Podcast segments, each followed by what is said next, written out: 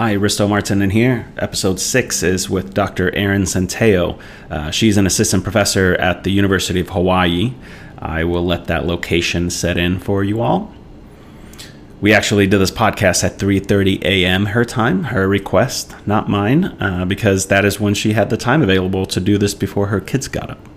So, uh, up until the summer, she was at Wayne State University, where the project we are talking about today was developed and conducted. Uh, this paper was published in Preventative Medicine, which is a really tough journal to get your work published in, and shows the rigor of this research.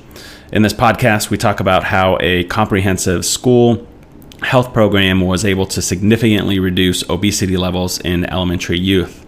Uh, Dr. Centeio is also co host of our podcast, and you will hear her interviewing other authors during some of our future podcasts. But for now, here she is breaking down the article. So, we're here with Dr. Erin Centeio from the University of Hawaii. Uh, we're discussing an article titled Building Healthy Communities, a comprehensive school health program to prevent obesity in elementary schools. It was published in 2018 in Preventative Medicine. So, welcome and congratulations on publishing in such a prestigious journal. Oh, thanks so much, Risto. I'm really excited to be here and really excited to share our research with you today. Um, I want to thank and acknowledge my co authors uh, to start out. They all work in the Center for Health and Community Impact here um, at Wayne State University. And um, I also want to acknowledge our funders that really helped make this project possible, which includes Blue Cross Blue Shield of Michigan, Michigan Department of Health and Human Services, the United Dairy Industry of Michigan, as well as some sponsors, including FoodCorps and Gopher Sports. So thanks again for inviting us to be here. Yeah, absolutely. Um, so let's get into the article. Can you give me a bit of a background on the comprehensive school health model and what it is?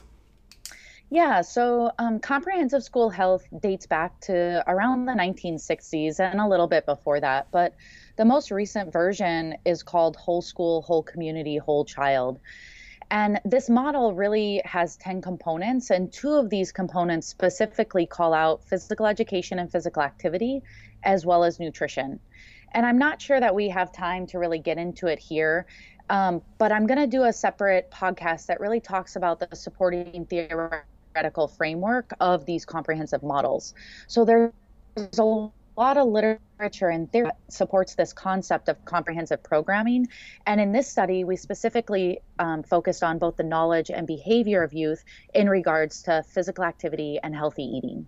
Great. So, how is this model supposed to work for schools and th- then just better than just adding more PE or physical activity?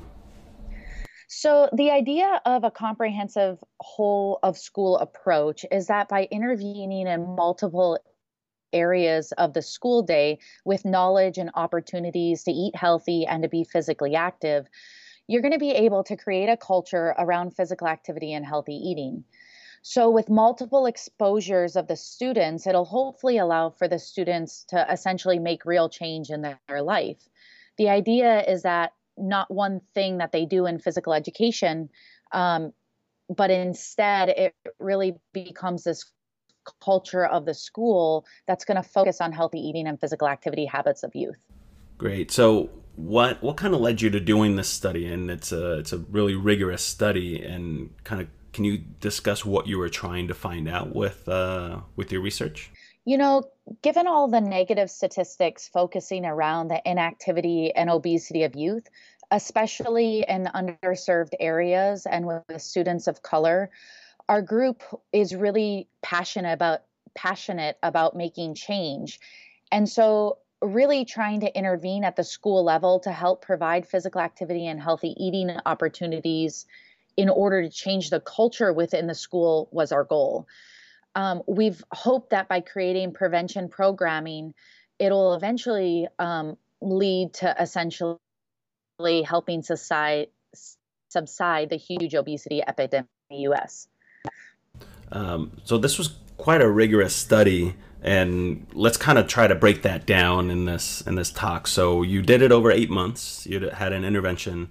Uh, can you describe the program first? Yeah, absolutely. So the program is really focused on six main components. Um, there's principal engagement, classroom engagement on healthy eating and physical activity, quality physical education, active recess, student leadership team, and then what we call the Healthy Kids Club. So the principal engagement components really focus on um, principals supporting policy systems and environmental changes within their school.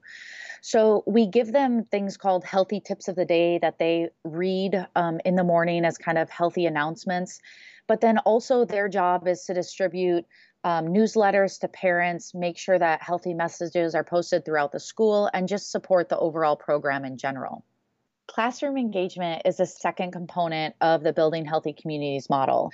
So, within classroom engagement, we encourage classroom teachers to integrate physical activity and healthy eating lessons throughout their normal classroom routines.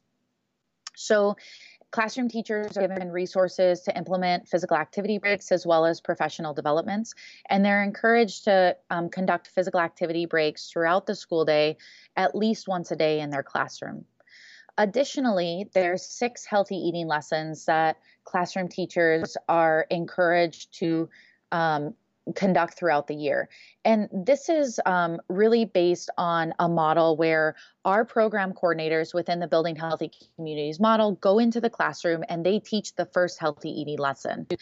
And then the classroom teacher is there to observe how it's taught, and the classroom teacher essentially then teaches a second lesson. Then our coordinator really um, goes in and teaches the third lesson, and it becomes this like mentor model where eventually the classroom teacher is teaching all of these healthy eating lessons. It was really important to us in the design of this program that we are um, modeling and also creating um, sustained change. And so, teaching the classroom teachers how to essentially teach those healthy eating lessons was really important to us. So, also within classroom engagement, there's this concept of um, sending materials home to the parents and parent messaging. And so we encourage the classroom teachers to send messaging home to their parents um, through newsletters and whatnot within the classroom. The third component is quality physical education. So within this um, part, uh, the physical education teachers received a curriculum called the Exemplary Physical Education Curriculum. It is an evidence based um, curriculum that is focused on the national and state standards. And um, the teachers not only got professional development around how to teach the EPEC curriculum, but they also received physical activity equipment that was necessary to teach it.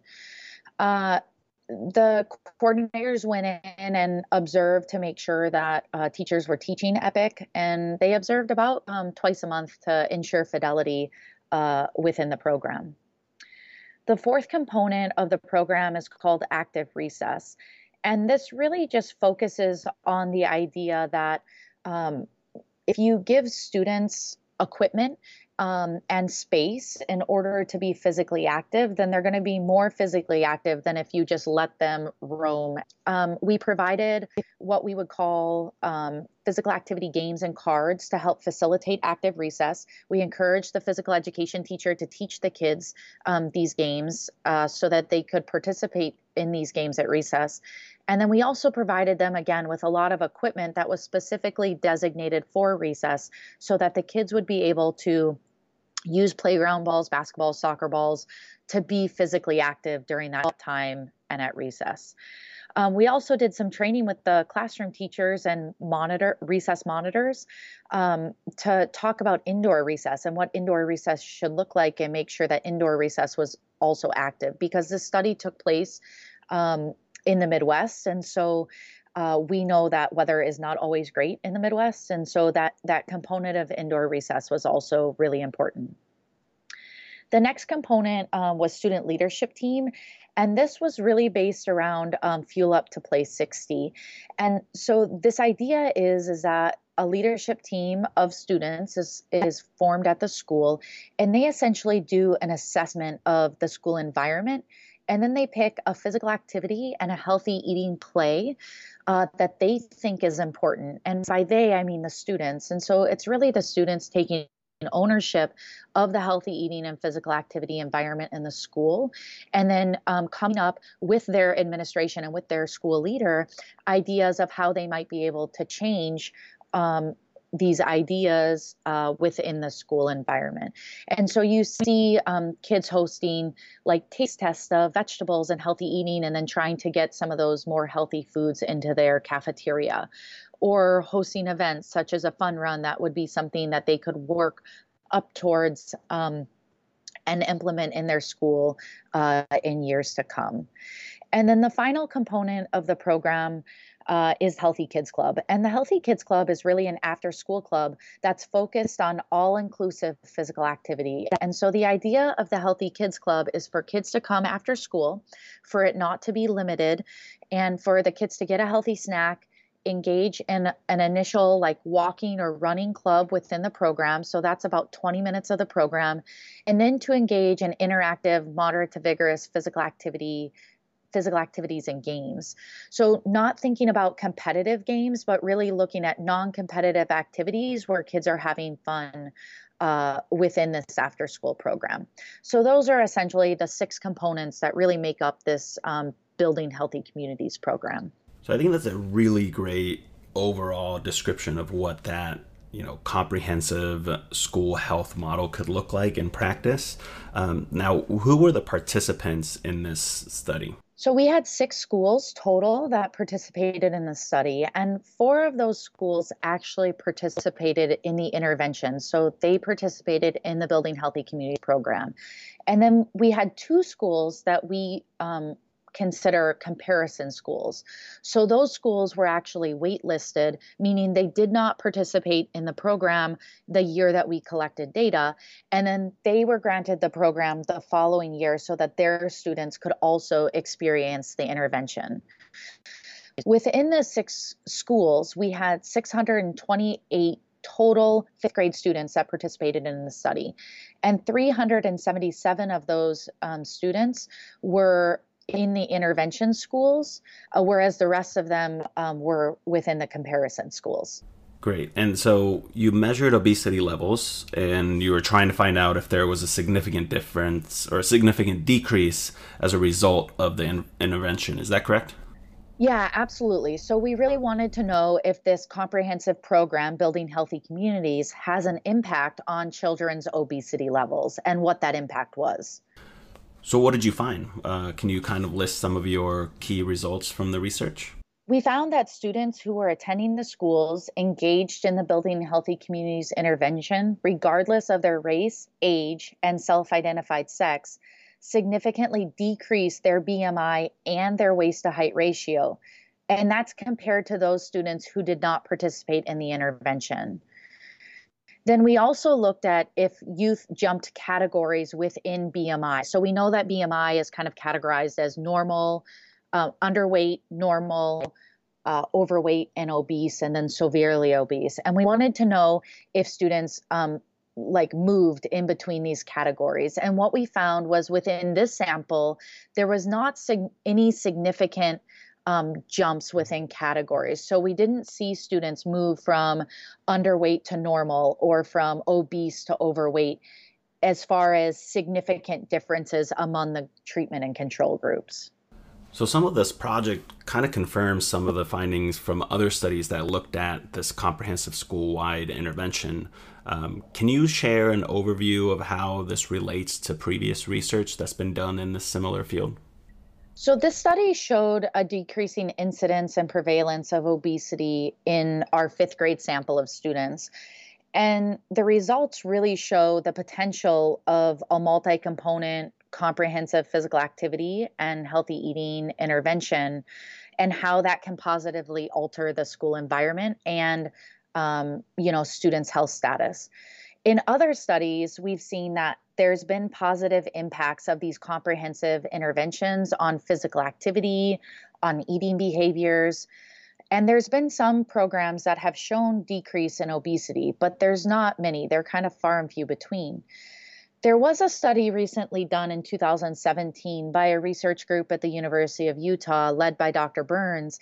But in that study, they really didn't find a decrease in the waist circumference or obesity. So, this is really one of the first studies that's looking at this comprehensive um, school model that found this decrease in obesity, which is really exciting. Yeah, and I think it is really an exciting result.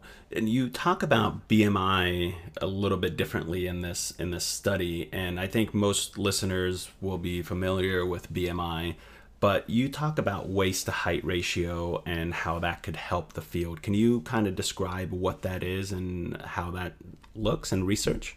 So, Although BMI is most commonly used as a measure for obesity, both within youth and in adults, there are really a lot of limitations to BMI. So, when we think about BMI, it really measures excess body weight and not necessarily body fat. So, there's influencers such as age, sex, ethnicity, and muscle mass that can influence this relationship between body weight and body fat. And those things are sometimes hard to account for. So, one of the great things about waist to height ratio is that it's such an easy um, measurement to obtain or collect from youth and adults. And then essentially, you don't have to take into account any of those um, things that I mentioned above. So age, sex, ethnicity.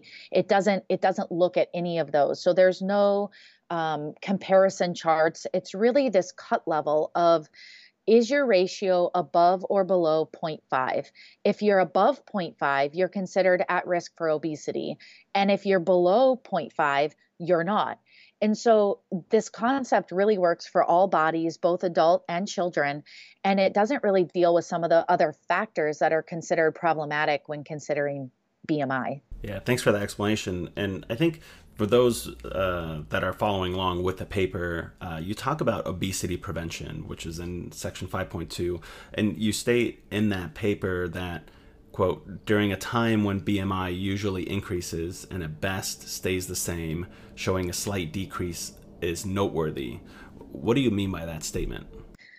Well, if you think about BMI percentile charts that are published by different organizations like the World Health Organization or the Centers for Disease Control and Prevention, you see that these charts are curves that increase with age. So as a child ages, we would expect because of growth and maturation that their BMI is going to increase slightly to a certain point. And then as you edge into adulthood, you would expect to see these numbers level off. So simply what that statement is saying is that sometimes we see these you know we sh- we should see because of growth and maturation that BMI is going to increase. Um, or at best it might stay the same at that particular age within that upper elementary school and show so being able to show this slight decrease is really noteworthy in that we wouldn't necessarily expect to see that at that age group without some type of an intervention now how sustainable are these programs and you know you show that this specific program had success, so why isn't everyone jumping on board? I'm going to be honest with you. These programs are not for everyone. The concept behind the Building Healthy Communities program is really to help schools build a culture around health and physical activity. The Building Healthy Communities team is heavily involved in the first year programming to get the components up and running at the school and make sure that we're really working with the school closely to help them build capacity for sustainable change. The idea is that this culture is created and the culture is then sustainable once the funding period is over. However, we found that principal support is really key to success of these comprehensive programs without principal support, it's really hard to create this real change of culture within the school. So the principal definitely has to be on board. The other thing that you really need to realize is that it does take the whole school to make change. So if one or two teachers are making change, but the rest of the environment is not changing, students aren't going to be able to get the same benefits that they would if you see this whole culture of school change. So I would say that in today's day and age, most schools are focused on one thing, and that's to increase academic achievement although we know that there's a lot of literature out there that links physical activity, fitness, and healthy eating to higher achievement of youth, the reality is is that schools have to take a leap of faith to give up programming time to prioritize health within their buildings. And I would say that this is one of the main reasons that schools are a little bit hesitant to jump on board because it's hard to reconceptualize a school day around health, especially since there's so much pressure for achievement among youth. Yeah, I love what you're saying about the whole culture change of the whole school needs to happen. And I think a lot of our um, practicing physical education teachers and health teachers can really understand that you do have to have that principal support. Um, so when we talk about research, we always have some limitations. And um, you know, doing this podcast in in the conversational kind of type, we we don't always allow to be super specific with our language as you would in that peer reviewed journal article. And uh, I think sometimes we we might, and meaning me and the author speaking about the papers we may say things like uh, students who participate in school-wide programs may have a lower body fat percentage at the end Whereas we know that the study looked specifically at students in only uh, the schools you studied uh, in, in the Midwest. So um, I'll use this opportunity to address that point since you have a great limitation sections in the paper. So can you kind of describe to us some of the limitations you had and why this data is still valuable despite those limitations? We know that this is a sample of fifth graders in one specific part of the US. So generalizability is really hard to assume there needs to be more research conducted with these comprehensive programs to help ensure that this type of change will occur in other populations in other states in other part of the US and across the world you know internationally I think another limitation of this study was the availability for follow up. So, unfortunately, we weren't able to follow up with these students to see if they maintained this reduction in obesity over time nor were we able to follow up with the schools to determine the level at which they were able to sustain the Building Healthy Community program after the funding period it had ended. So I think that I would encourage other researchers and other um, practitioners to make sure that you you do follow up because we know that in order to measure this sustainable change we need we need to be able to measure it and then be able to know what actually the lasting effects are um, from programs like this and what effect that has on child obesity in the school environment long term. The last thing um, that i wanted to just mention was that you know we did a great job within this study of tracking fidelity within the schools that participated within the building healthy communities intervention but we didn't really intensively track curriculum and anything else that was going on within the comparison schools. So, one of the things that I would suggest for future interventions is to track fidelity in both the treatment and control schools in order to get a better understanding of the context and maybe help explain results um, within the comparison schools. So, knowing a little bit more about what's going on in those comparison schools during the time of the intervention might be helpful. So, although we have all of these limitations, I think understanding how to utilize the time that we have in schools to increase students' knowledge and opportunities for healthy eating and physical activity is so important.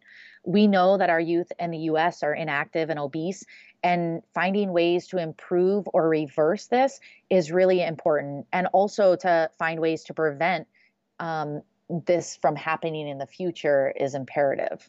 Yeah, thanks for that. And I think one of the one of the great things about this is to see that you know these different organizations and funders are able to fund things like this in physical activity and physical education. So it's really uh, nice to see. Um, so, do you have any final words on the project?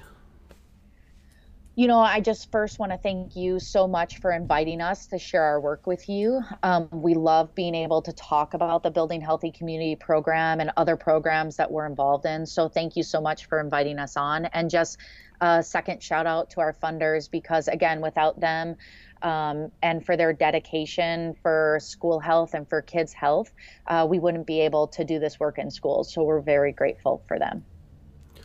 Great. So I appreciate your time as well. Uh, for those of you who want to read the full article by Dr. Centeio and the other co authors, you can find it in the Preventative Medicine uh, journal published in 2018, and we'll put the notes down into the description of the podcast episode. And that's all we have for you on this one, and thanks for listening.